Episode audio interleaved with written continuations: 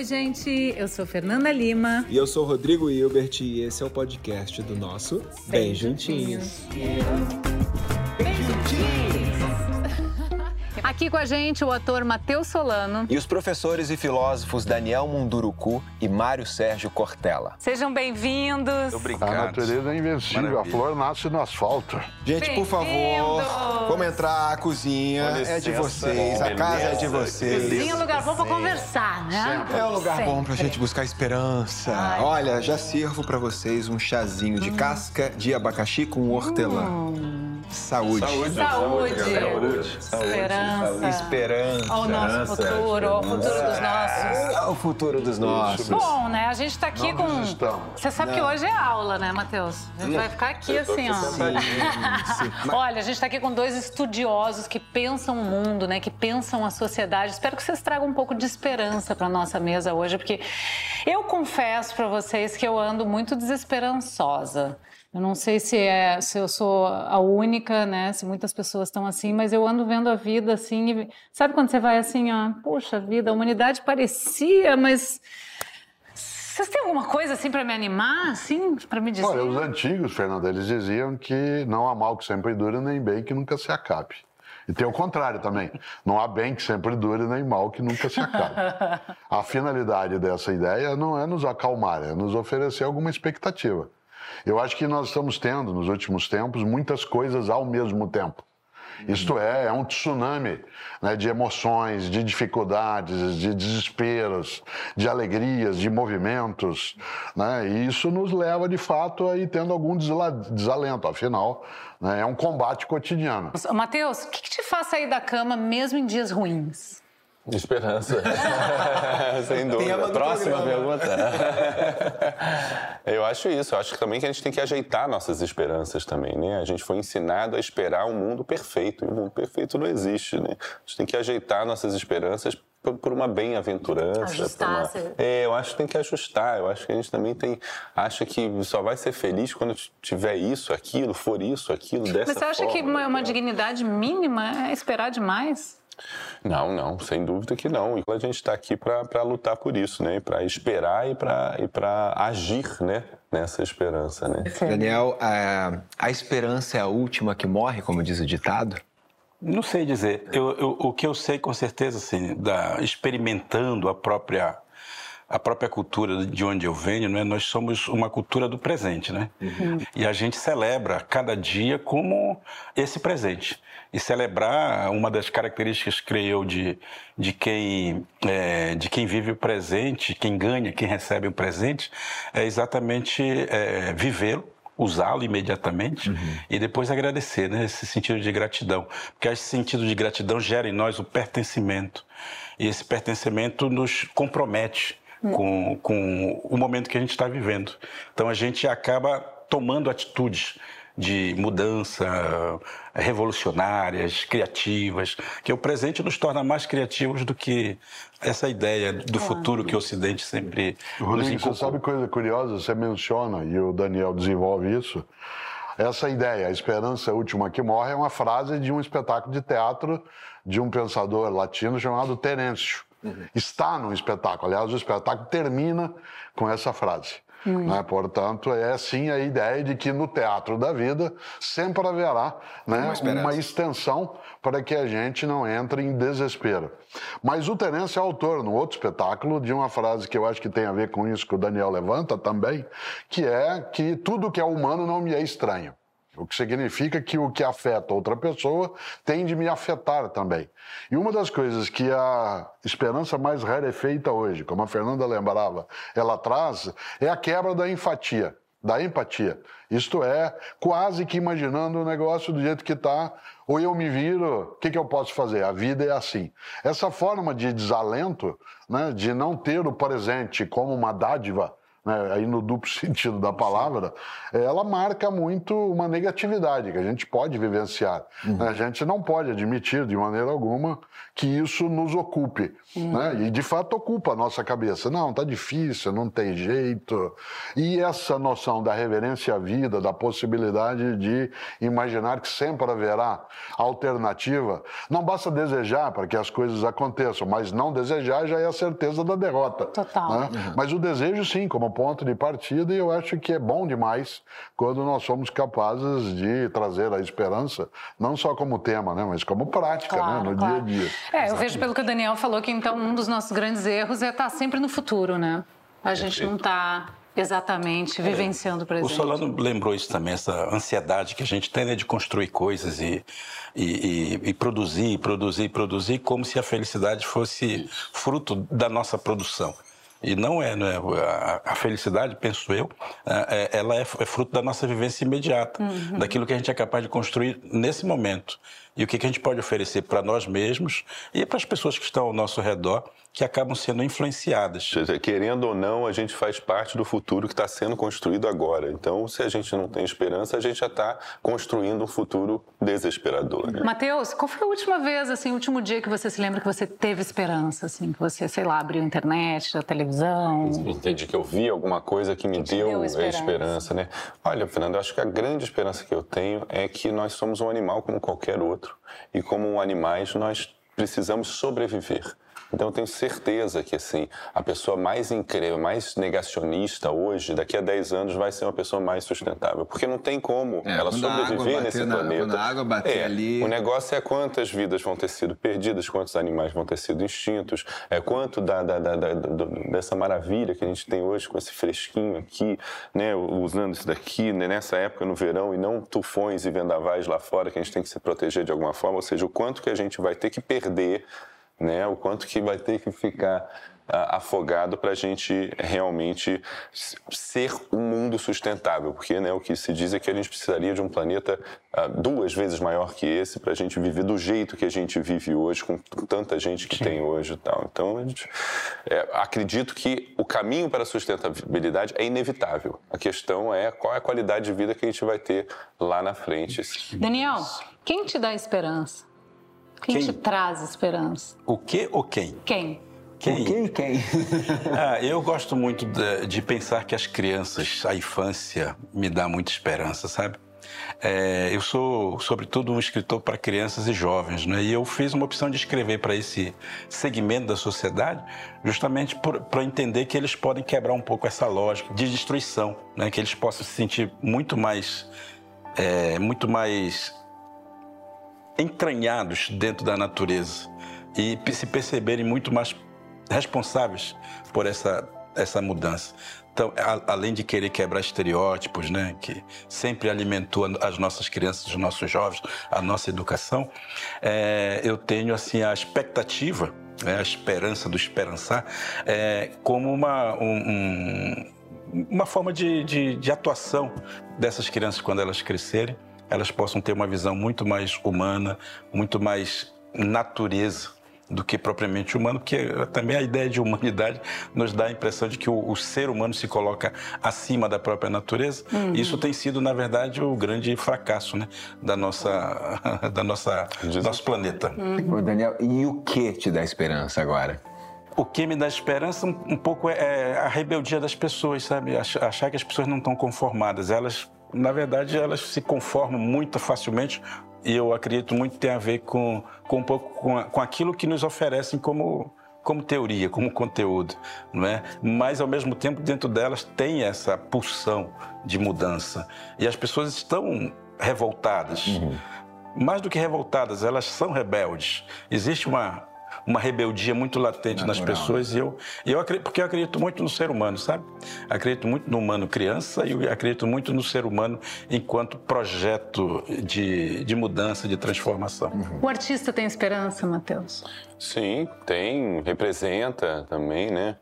Ah, Acho que o, artista, quando ele, quando ele faz um personagem, né, no, no caso do artista cênico, uh, ele traz uma opinião sobre a humanidade. Né? Quer dizer, quando você escolhe um personagem, como é que você vai fazer, qual vai ser a profundidade dele, o que, que aconteceu para ele estar tá assim no primeiro capítulo, na primeira cena. Uh, você está refletindo sobre o indivíduo e sobre a sociedade, né? Então, o, o artista uh, é um instrumento de é um, né? é um sonhador, mas é um instrumento de, de, de esperança, assim, né? Uh, eu, eu fico às vezes um pouco né, com medo da palavra sonho no sentido de alguma coisa que não é real, né? Mas eu acho que a gente está falando de sonhos é, reais, né? De, de, uma magia real, né? Uh, ser humano, ser natural, ser parte da natureza é uma magia que a gente se priva todos os dias com esse outro mundo que a gente inventou, do dinheiro, dos brinquedos, como diz o, o Krenak, né? A gente inventou um monte de brinquedo para se divertir e, e a gente perdeu a gente tem, né? o que a gente é, né? Uh, e aí a gente fica tentando se conectar e vai, vai, vai, vai, correr numa esteira dentro de um lugar e tal, porque a gente precisa daquela endorfina, ao invés de correr atrás do mamute ou do mamute, né? o nosso, nosso corpo ainda é esse, né? Então acho que tem uma necessidade que o nosso corpo pede que a gente inventou outras formas de suprir quando na verdade não tem montanha-russa melhor do que pegar uma, uma, uma, bicicleta e ir no meio do mato, é. por exemplo, que a gente sabe, né? Uma das histórias mais populares sobre a esperança é a do mito de Pandora, que fala sobre uma caixa onde os deuses colocaram todas as desgraças do mundo, a guerra, a discórdia, as doenças do corpo e da alma. E quando Pandora abre a caixa, todos os males escapam e a esperança fica presa no fundo. O professor de mitologia grega Cláudio Moreno fez uma interpretação muito interessante sobre sobre esse mito. Vamos ouvir? Não. O que, a esperança está fazendo lá dentro? Então, ela não é uma coisa boa. Ela pode ser vista também como uma, algo que estava lá junto, preparado para os Zeus, como mais uma das coisas que iriam infernizar a vida do homem ao interpretarmos esse mito, quase todo mundo foi para o outro lado. Não, os males foram embora, voaram, mas a, finalmente a esperança ficou. Então, mas a esperança tá, já está marcada nesse mito como algo de aparência duvidosa. Ela pode ser do bem ou pode ser do mal. Até hoje não, não se sabe. Por que, que ela estava misturada com o jarro dos males? Talvez já, já previssem essa ideia de que a esperança atrapalha o presente, atrapalha a fruição da vida presente a ideia de postergar tudo para um, uma possível solução mais tarde. Então, o próprio mito já é ambíguo. Aliás, a grande parte dos mitos ah, eles são ambíguos porque eles, eles estimulam exatamente o pensamento humano. Eles não são respostas, nunca foram uma resposta. Eles são exatamente perguntas que nos obrigam a fazer. Hum, nossa, agora não sei se eu choro. e aí, Cortella, esperança é mesmo um conceito ambíguo? Se a gente olhar dentro da tradição clássica grega e romana, sim. Porque na concepção clássica greco-romana, a vida é tragédia. Diferentemente da concepção judaico-cristã, que vai trazer a vida como drama. Há uma diferença entre tragédia e drama. Na tragédia, as coisas já estão escritas desde sempre. Você cumpre uma sina, você tem um destino. E nesse sentido, o professor, quando levanta essa ideia, de fato há uma ambiguidade da esperança ficar na caixa de Pandora, porque ela é mais um dos males numa das interpretações. Porque o bom seria, se a gente tem uma concepção trágica da vida, não ter esperança alguma. Porque se eu não tenho esperança, se eu estou alguém que é marcado pela ideia de o que, que eu posso fazer, a vida é assim, eu serei mais calmo. A esperança nos intranquiliza, porque ela nos obriga a nos mover. Hum. Quando eu tenho esperança, eu não consigo ficar sentado. Hum. Eu tenho que ir atrás. Hum. Daniel, você ficou assistindo o vídeo e também concordando. Você, você, tem outra interpretação ou é mais ou menos é, Não, eu, eu, diria assim que o professor aí do, do vídeo, ele... ele Aliás, obrigada, professor Cláudio Moreno. É, ele apresentou, eu acho bem esse, esse olhar da, do presente, né? Que de fato é como se a gente abrisse mão de viver o agora para apostar num, num tempo que nós não temos. E isso tem sido é, uma, uma prática muito comum no Ocidente. Eu falo do Ocidente porque é a nossa, é, é a nossa relação direta, não é? E, e, e, tem muito a ver como o, justamente o Ocidente foi criando esse tempo, essa ideia de tempo, a partir de uma conquista permanente, não é? É, não à toa a gente educa as crianças para o futuro, né? As nossas crianças elas são sempre é, lançadas por um tempo que elas não têm. Uhum. Não à toa a gente pergunta a elas o tempo inteiro o que você vai ser quando crescer, né? E Como nessa... se ela já não fosse é, algo. É, e essa pergunta justamente a, a, a tira de, desse momento que ela está vivendo, que é a infância, um único momento que ela vai ter na vida e que ela precisa viver plenamente, porque senão vai fazer falta depois, quando ela for experimentar o outro momento de vida dela. Não é? Enquanto que as populações indígenas, baseadas até na leitura talvez do mito, né, da, dos mitos é, tradicionais, ah, os povos indígenas são, um, um, são povos de circularidade. A gente é, honra muito mais a memória, portanto, o passado, porque a gente entende que esse passado nos impulsiona para frente. Uhum. Então é, é, uma outra visão, a gente está buscando lá para. Vai na ancestralidade para construir o presente. Exatamente, que é o que importa. É, e o futuro não é algo que se planeja, se constrói, se, se, não se vislumbra muito. É, o, é o que é, né? Porque nos tira Mas tem um, disso. um grande brasiliense como o Matheus, que é o Renato Russo, uhum. que no Pais e Filhos faz a grande pergunta que qualquer criança faria me explica a grande fúria do mundo. Me explica a grande fala? fúria do mundo. Explica, por então, favor. Você tem que tem lidar com a criança. Como eu falo? Né, para ela entender que essa fúria ela não é impossível de ser dobrada, de ser vencida. Que ela exige trabalho, esforço, dedicação, que ela exige capacidade de cooperação, de colaboração. Mas é uma fúria em larga escala, não a da natureza, mas a do mundo humano, que é obra nossa. Uhum. Se nós somos capazes de fazer o horror, nós somos capazes também de desfazê-lo. Uhum. Ele não é algo que nós somos sentados aqui no planeta e de repente desabou o horror da vida, a guerra, o, o, desespero, o confronto, né, o fratricídio, tudo isso resulta da nossa ação. O mesmo humano né, que é capaz de esticar a mão para né, puxar alguém né, de modo bruto, é capaz também de esticar essa mão para né, salvar a pessoa Sim. de uma situação. Por isso, a grande fúria do mundo aí está, mas ela não é imbatível, mesmo que você ainda esteja você, Fernanda, com pouca esperança. Pegando esse gancho, Matheus, eu não sei se você já ouviu o Mário Sérgio falando sobre o segredo da vida. Para gente que tem filhos pequenos, é sempre bom a gente ter essa resposta quando eles completam ali seus 15, 16 é, anos, né? Sim, eu tô esperando, tá? Guardei, tem 10 anos que eu tô com essa informação. Você conhece? Não, Você pode explicar não sei, não ele? sei se eu conheço Meus filhos, quando cresceram, os filhos e filha, eu, quando eles iam chegando, Matheus né, e Daniel, aos 12 anos de idade, eu dizia, o dia que você fizer 12 anos, eu vou te contar o segredo da vida. E claro, filho de professor de filosofia ficava numa expectativa maravilhosa, né? E o mais velho, meu de idade, o André, no dia que ele fez 12 anos, falou, pai, hoje eu tô fazendo 12 anos. Falei, senta aqui que eu vou te contar vida, o segredo pai. da vida. Ele chegou, eu falei, aí pai, fala. Eu falei, seguinte, sabe qual é o segredo da vida? Não tem segredo. Vaca não dá leite.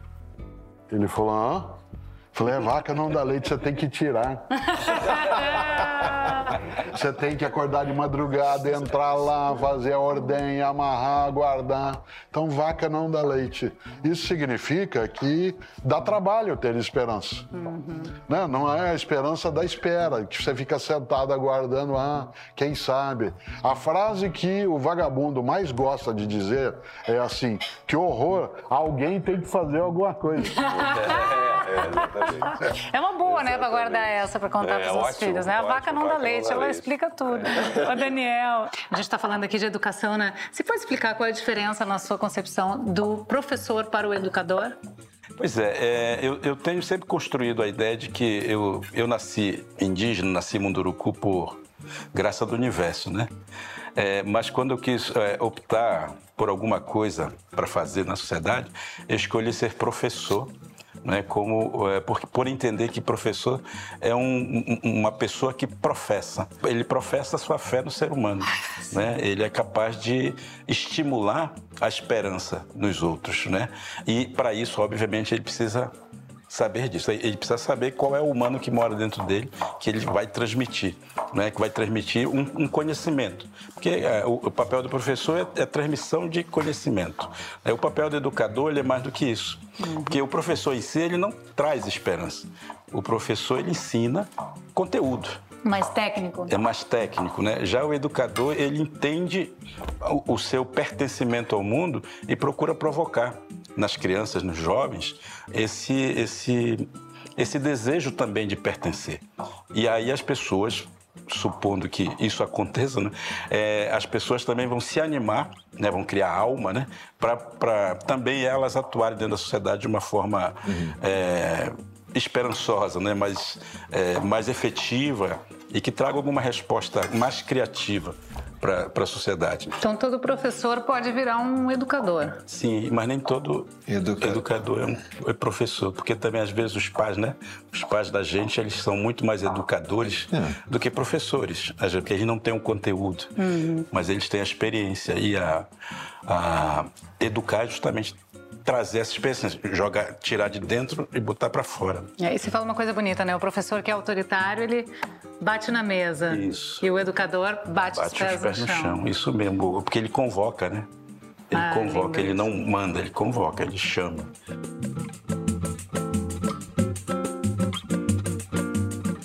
Tem uma música do Renato Russo. Renato Russo, grande letrista, né? Presente. Grande compositor. É, você citou até. É, Olhamos no espelho e vimos um mundo doente. Isso. Por quê? É, eu, eu música eu, índio, não é? É, música índia, exatamente. Eu, eu parto do, do, princípio seguinte: o Brasil ele é um país. Eu falo isso sobretudo pensando no Brasil, pensando na identidade do Brasil, né? O Brasil não é um país adulto e não é um país criança, é um país adolescente. E o que caracteriza a adolescência é justamente sua crise de identidade. Para que o adolescente ele supere a própria adolescência, ele precisa romper de uma certa maneira com o passado, uhum. né, o absorver o passado de fato na sua existência, fazer o seu rito de passagem e seguir adiante.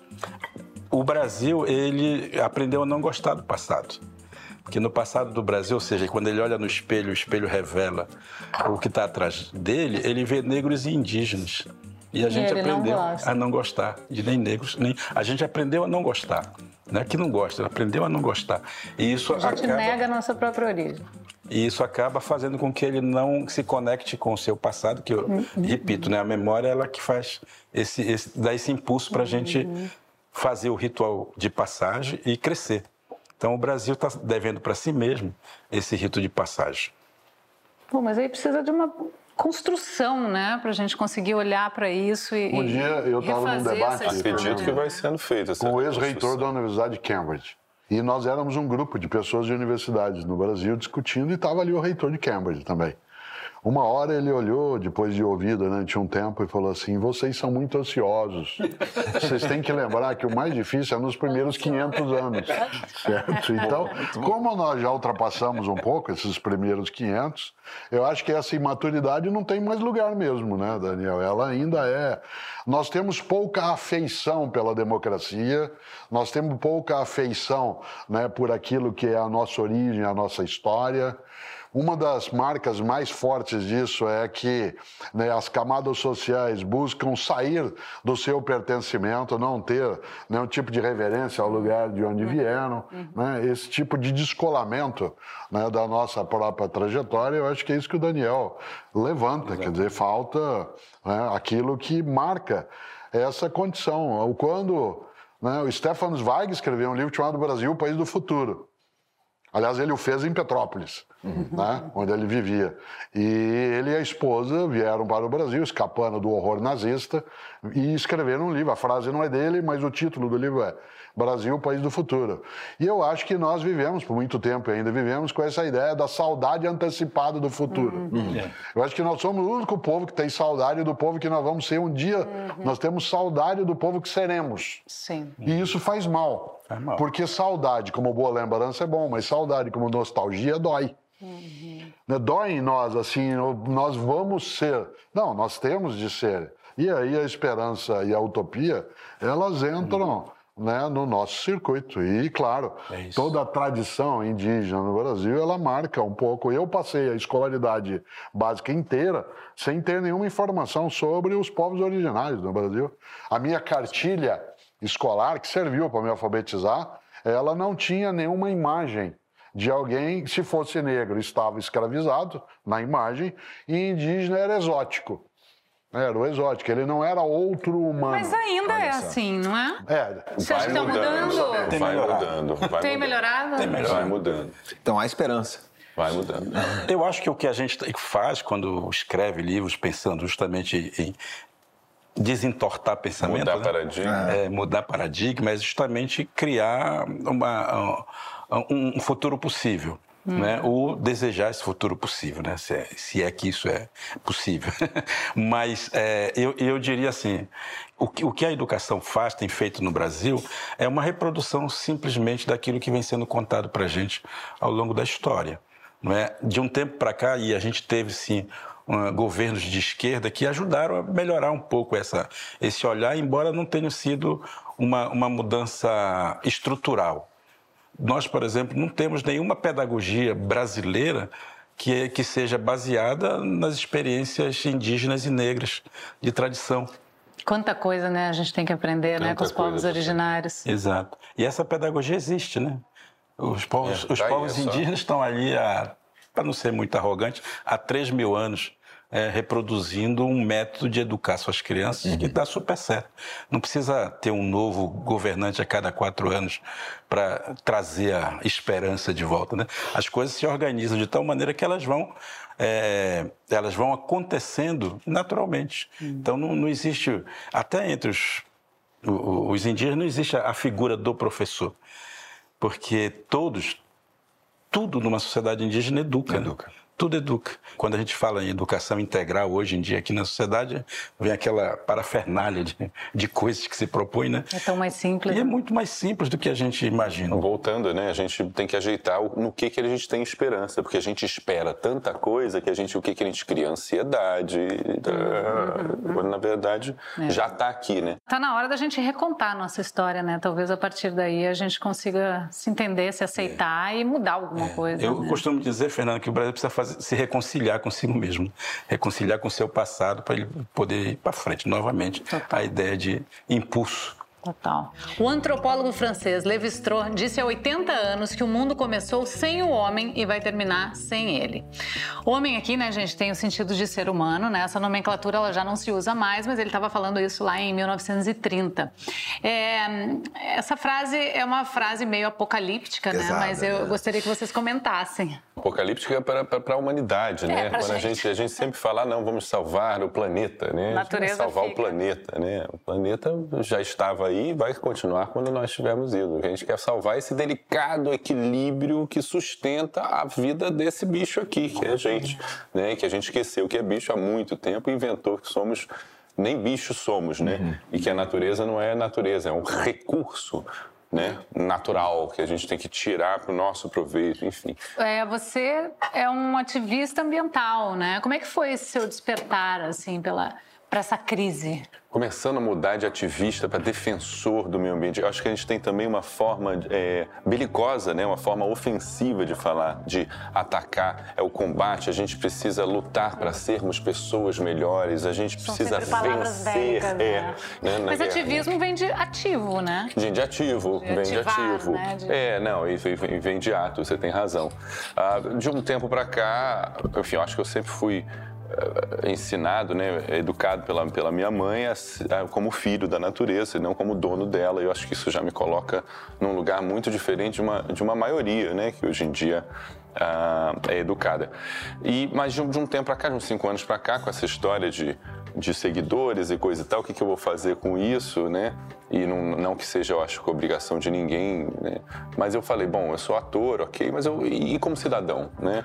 É, e aí eu acho que eu escolhi essa, essa uhum. questão, que concordo com o Daniel, é a questão das questões, sem, sem água para beber e ar para respirar, não tem política, não Você tem direito. Você resolveu trazer esquerda, uma utilidade para as redes sociais. Exatamente. E aí eu acho que quanto mais a gente, é, né, o, o, o, trabalho de sustentabilidade é um trabalho de conexão, não é um trabalho que você vai buscar fora, é um trabalho que você vai é, uhum. voltar a se descobrir, a despertar uhum. né, a sua consciência. Então ele só vai crescendo. Eu acho que eu vou cada vez naturalmente e num tempo tempo natural também, sem, sem carregar uma culpa de tudo que eu ainda não sou sustentável. É, naturalmente, eu acho que uma bola de neve do bem, assim, cada vez mais uh, atitudes uh, sustentáveis vão aparecendo na minha frente uhum. e, e eu vou conseguindo empregar no meu dia a dia. O Daniel, a gente fala muito em fim de mundo, né? Mas para as populações é, originárias o mundo já acabou antes, né? Então assim, o que, que a gente pode aprender com essas filosofias? Eu, pelo contrário, eu sempre acho que o mundo está começando, né? Porque começa hoje o tempo inteiro, né? É, eu aprendi justamente é, é, nessa visão do, do o povo munduruku, né? essa filosofia, esse modo de, de enxergar a nossa existência, com o, o mundo ser um, uma permanente celebração. Né? Uma, uma ritualização. Uhum. Porque toda vez que a gente bate o pé no chão, dizem os nossos avós, a gente está recriando o mundo. E a gente está fazendo o mundo acontecer novamente. É, os Guarani têm, a, a, têm o, a ideia de manter o céu suspenso. E o que mantém o céu suspenso, o céu lá em cima no lugar dele, é justamente a nossa interação com a, com a natureza, com o universo, né? como parte dele. Enquanto a gente cantar, dançar, enquanto a gente celebrar, enquanto a gente comemorar, enquanto a gente reverenciar a, a natureza, uh, o céu vai se manter, vai se manter lá em cima. E eu diria mais, enquanto a gente tiver outras pessoas não sendo indígenas que façam a mesma coisa, eles estão de uma certa maneira já contribuindo para isso, né? Se a gente tem um, um Matheus Solano que é um defensor da natureza, né? É, e está fazendo isso com, com, a consciência de que está de fato fazendo o céu se manter lá em cima, ele está já fazendo uma prática, ele já está contribuindo para que isso aconteça. O professor e filósofo Vladimir Safatli vai explicar para a gente por que, que a culpa não é um sentimento mobilizador. Matheus já falou um pouquinho, vamos ouvir o Vladimir agora. Como o sentimento de culpa é um sistema de paralisia paralisa as pessoas em uma situação da qual elas não sabem como, como ultrapassar. A gente deveria, na verdade, pensar em outras formas, digamos, de, de convencimento e de uh, argumentação que, que, levasse as pessoas a criar uma disposição para a solidariedade. A solidariedade ela está baseada em uma outra estrutura, está baseada na estrutura de que você você faz parte de um corpo social e todas as partes desse corpo, se elas forem afetadas, isso também te afeta. Hum. Excelente. Obrigada, Safatli. Que na verdade ele, ele repetiu o que eu já disse anteriormente. Sim, sim. Nós somos parte de uma teia e o que afeta o fio da teia afeta a, a teia, teia toda. toda. Simples assim. Agora, diante de tantas evidências né, e consenso científico, por que, que ainda tem entre a gente aqueles que não acreditam na emergência climática? O que acontece? Famoso negacionista esse? Como é que pode alguém ainda não então, eu, eu, tenho a impressão que as pessoas são muito alimentadas um, é, pelos os interesses econômicos, né?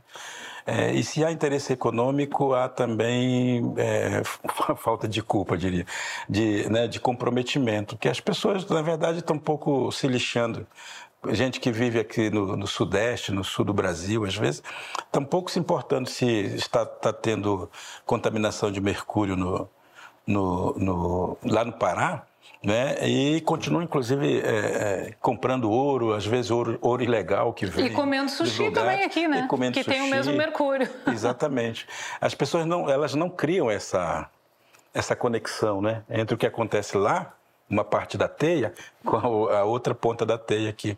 É, aos 15 anos, a sueca Greta Thunberg inspirou um movimento global de greve escolar para protestar contra a postura dos governos sobre a crise climática. Ela disse para todos ouvirem: vocês roubaram meus sonhos e minha infância com suas palavras vazias. Nós estamos no início de uma extinção em massa e tudo que vocês falam é sobre dinheiro e fantasias de crescimento econômico eterno. Como ousam? Corajosa essa menina, né? É, bastante, né? Aliás, ela nos desafia a lembrar que a gente precisa cuidado com o saque antecipado do futuro. Isto é, começar a sacar o futuro desde logo uhum. e gastá-lo agora e deixar a geração que virá desguarnecida, desprovida. É uma forma de uma ação que é malévola, né? Se a gente imaginar que a gente pode, fazendo esse saque antecipado, né? Eu posso ouvir a frase da Greta e sentir culpa, e posso sentir responsabilidade. Eu hum. prefiro sentir responsabilidade. Olha, eu deposito minha esperança em jovens, né, como a grande Amanda Costa, que é uma ativista social e fundadora do projeto Periferia Sustentável, que atua no bairro da Brasilândia, em São Paulo, promovendo ações de conscientização ambiental. Fala, Amanda. A juventude, ela quer ter um propósito, ela quer fazer algo além, defender uma causa. Ela está olhando para esses desafios globais e entendendo como que ela pode fazer parte dessa solução. É uma juventude inconformada, uma juventude inquieta, que além de falar, está colocando a mão na massa para transformar toda essa narrativa em ação. Pensando em formas estratégicas da gente lutar contra esses desafios globais e de fato fazer algo que vai além do nosso eu, além do nosso ego, além da nossa pessoa, mas que através da nossa existência a gente possa fazer outras formas existirem, a gente possa valorizar outras formas. Obrigada, Amanda. Hum, tá me dando uma coisinha boa aqui, gente. Tá, tá começando a vir um calorzinho aqui. Com certeza. Ouvir a Amanda falar renova as esperanças? Sim, sim. Quando você fala de jovens se organizando para agir, renova a esperança, né? Porque a gente fala, fala, fala, mas cadê a ação, né? Então, saber que tem gente eh, jovem se organizando para ver o futuro de uma forma diferente daquela com, com a qual eles foram ensinados, né? Nas ações, até mais do que na fala, dá muita esperança. Cortella, como extrair alegria em tempos tão difíceis? Olha, a alegria é uma circunstância, ela não é um estado contínuo. É como a felicidade. A felicidade não é o que acontece de modo contínuo. Uma pessoa que for feliz, eu digo sempre, uma pessoa que for feliz o tempo todo não é feliz, ela é tonta. Certo? Afinal, a realidade tem problemas, ela apresenta dificuldade, mas ela não apresenta só isso. Alguém que for feliz o tempo todo é tonto e alguém que for infeliz o tempo todo não entendeu ainda o que pode extrair da vida. Por isso, a alegria tem esse mesmo componente. Cortella, como manter a libido em tempos sombrios? Ou, ou melhor, onde investir a libido em tempos sombrios? Investir naquilo que dá mais vida, aquilo que faz com que a gente não faleça a nossa esperança, não desertifique nosso sonho, não esterilize nosso futuro. A libido é uma forma de resistência. Né? Isto é, a eroticidade como forma de vitalidade, né, de recusa ao que leva né, à destruição, ela é uma forma que a gente tem que procurar nos vários lugares. Hum. Né? Nas outras pessoas, nos afetos, no alimento, no abraço, né, na arte, no estudo. Então, não deixarei onde procurar, onde procurar a libido, onde ela está. Hum. E onde ela está na vida, vida libido. Boa. Matheus, como deixar o barulho do lado de fora e conseguir fazer coisas simples, né? Como namorar, por exemplo.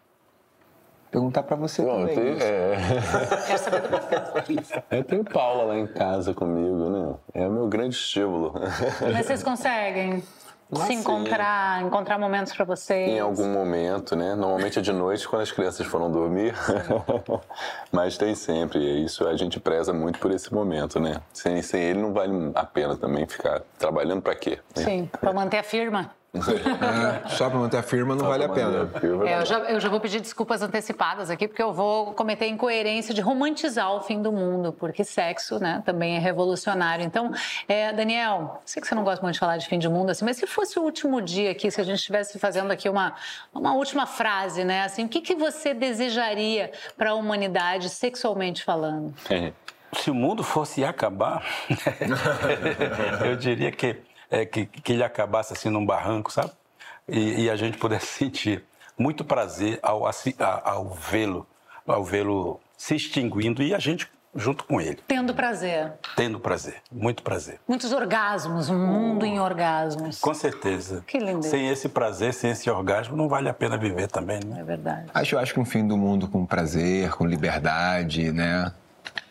Sexualmente falando, seria maravilhoso também, né? Ah, seria, As pessoas né? sem julgar, as é. pessoas sem olhar para o outro e falar, você é isso, você é aquilo, é. você é mais aquilo. Ou matando, né? Ou matando, Porque uma pessoa é assim, uma sabe. E dizer, é o fim do mundo, mas amanhã tem mais. boa. Ninguém falou nada sobre mesmo. Tá muito boa. Hum. Pronto, então vamos lá. Se fosse o último dia, qual última comida vocês comeriam? Eu comeria figo rami uhum. com catupiry, bem brasileiro. Uhum. Figo rami, aquele figo já sequinho, etc. Uhum. E deixaria por último aquele cabinho que fica no figo. e enquanto fosse acabando, eu ia mascando eu esse amo. cabinho do figo e aí que seja. Eu tô ainda com o cabinho, mas ele. Eu gostei que a resposta estava na ponta da língua. O mundo, literalmente, o mundo ia terminar Com um cabinho de figo. e você, Daniel? E tu ia ficar segurando o cabinho, né? Eu, eu também gostaria de terminar o mundo do jeito que ele começou, pelo menos na narrativa bíblica, né? Que ele começou mal com a traição com a maçã, né? Da, hum. que é, Eva teria comido a maçã. Você comeria uma maçã? Não, não, porque não é a fruta do pecado. A fruta do pecado para mim é a manga. Ah. Eu comeria a manga. Hum. Olha, eu também é, chupava morrer, uma manga até o caroço. Só, esperar o fim do mundo embaixo de um pé, de uma mangueira, hum. chupando manga é uma boa ideia. Ou de um pé de figo, ou de um pé de caju. Hum. hum que e acompanhando o Cortella, eu falei, só vai acabar quando eu conseguir tirar todos os fiapos dentro da manga. Como isso é impossível possível. Da manga. Manga rosa pra mim. Eu acho que assim, eu comeria um belo de um sagu com creme. Delicioso. Pô, a gente tava tudo nas frutas. Ah, não, mas é que o saguzinho com creme. Mas assim. o sagu vem da mandioca. É, é verdade. É. é verdade. É que não vai quase açúcar, né? Mas tudo bem. Depois de comer, você pode dizer agora pode acabar. É, é o fim do mundo, né? Afinal de contas. Não tem nada amanhã, podemos comer é. açúcar. Gente, muito obrigado pela presença de vocês. Foi uma delícia receber todos vocês aqui. Esse é o nosso último episódio da temporada. Bravo. Queria agradecer a companhia de vocês durante toda essa nossa temporada. Acredito que dialogando com empatia e honestidade, aprendendo com os que vieram antes da gente, respeitando todos os seres desse planeta improvável e lindo, a gente pode reinventar mundos. É, eu termino com mais esperança, agradecendo vocês por tantas palavras lindas e foi maravilhoso poder articular encontros tão potentes, né, como esse que a gente teve aqui no Bem Juntinhos. Pessoas maravilhosas passaram pela nossa cozinha, comeram com a gente, emocionaram a gente. Tanta coisa, né, É tão intenso, é tão bonito tudo que a gente ouve aqui, então eu só tenho a agradecer agradecer toda a nossa equipe que também fez isso acontecer. Eu quero encerrar essa temporada convocando o essencial Ailton Krenak para o diálogo. Nós não podemos nos render a essa narrativa de fim do mundo, porque essa narrativa é para nos fazer desistir dos nossos sonhos. E dentro dos nossos sonhos estão as memórias da terra e dos nossos ancestrais. Fecha aspas. É hora de sonhar, é hora de agir, é hora de mudar. Obrigado a todos, obrigado a todas. Até a próxima. Obrigado, gente. Obrigada. Muito bem. Muito bom, parabéns. Hein? Obrigada, queridos. Valeu, gente, que incrível.